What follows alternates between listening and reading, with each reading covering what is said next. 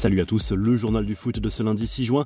Les Bleus doivent se reprendre ce lundi à Split après la défaite contre le Danemark. Deuxième match de Ligue des Nations pour les champions du monde en Croatie.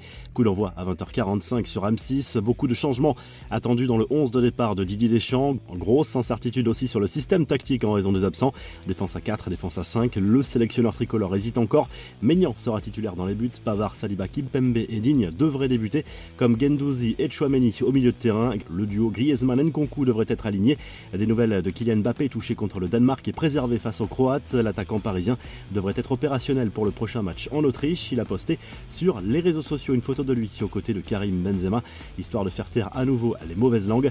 Un coup d'œil pour clôturer ce chapitre de la Ligue des Nations sur les résultats de dimanche. Le carton du Portugal contre la Suisse 4 à 0.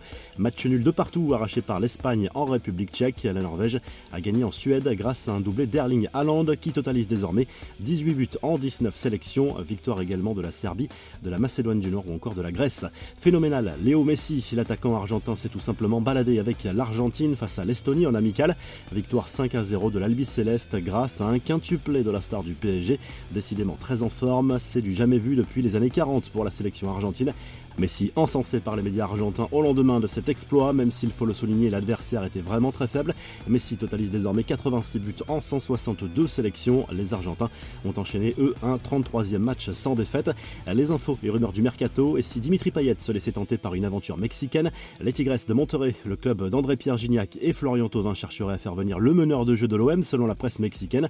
En contrepartie, ils souhaiteraient se séparer du champion du monde français pour rendre l'opération réalisable. Reste à savoir si ce défi pourrait intéresser Payet, sachant que l'OM jouera la Ligue des Champions la saison prochaine. Selon le Times, le Bayern Munich a bien formulé une première offre aux dirigeants de Liverpool pour Sadio Mané, dont le contrat actuel s'achève en 2023. Le club allemand a proposé un peu plus de 24 millions plus des bonus, mais cette offre a été immédiatement repoussée par les Reds. L'attaquant sénégalais qui a de nouveau enflammé les réseaux sociaux et les supporters de l'OM ce week-end en déclarant sa flamme au club olympien une nouvelle fois, plutôt Real ou Barça, vous savez, vous m'avez mis dans le pétrin avec les supporters de Liverpool en ce moment, mais bon, ces deux équipes sont pas mal, mais moi je ne suis pas fan de ces équipes. Vous savez, mon équipe c'est Marseille, donc je dirais plutôt Marseille à lâcher Mané. Les infos en bref, le Pays de Galles brise le rêve de l'Ukraine. Les Gallois ont arraché leur billet pour le Qatar dimanche les Ukrainiens lors de la finale des barrages à Cardiff. Une victoire 1-0 qui suffit au bonheur des coéquipiers de Gareth Bale qui arrache l'un des derniers tickets pour le mondial, une première depuis 1958 pour le Pays de Galles.